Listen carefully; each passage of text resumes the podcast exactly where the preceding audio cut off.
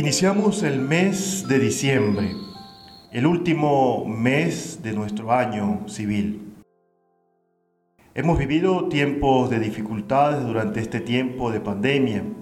Seguramente muchos de ustedes han sentido el fallecimiento de sus seres queridos, de amigos, conocidos, familiares. Pero en este tiempo propicio de diciembre me gustaría que durante estos 31 días nos dediquemos a hablar de un tema que es el fundamento de la vida cristiana, la esperanza. Para los que creemos en Cristo, ese Cristo que nos nace el 25 de diciembre en la gruta del Belén, debe llenarnos de alegría, porque realmente el Dios se ha decidido estar y acampar en medio de nosotros. Cada tiempo en el ciclo de nuestra iglesia tiene una peculiaridad.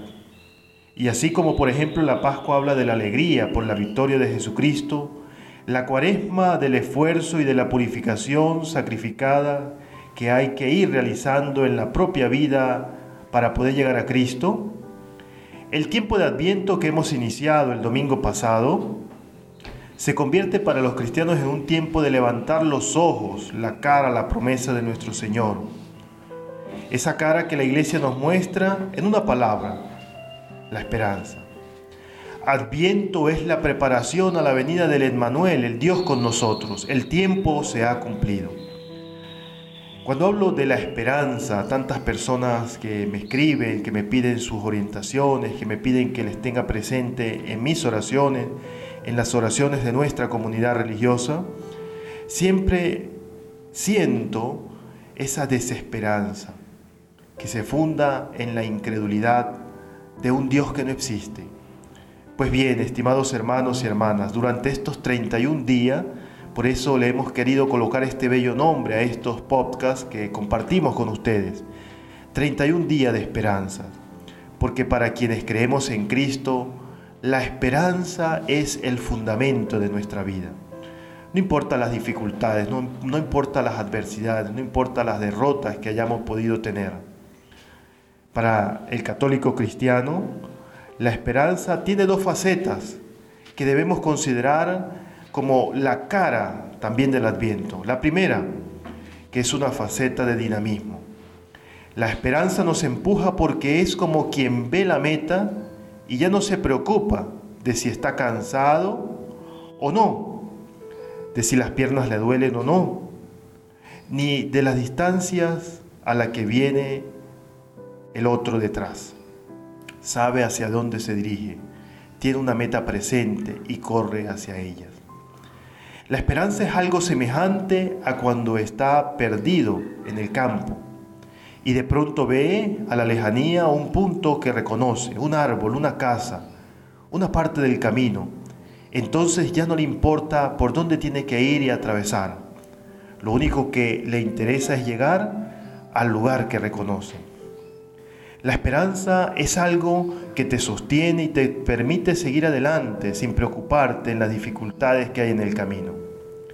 Pero hay una segunda faceta de la esperanza y es la purificación, que produce un efecto correctivo y transformador en la persona.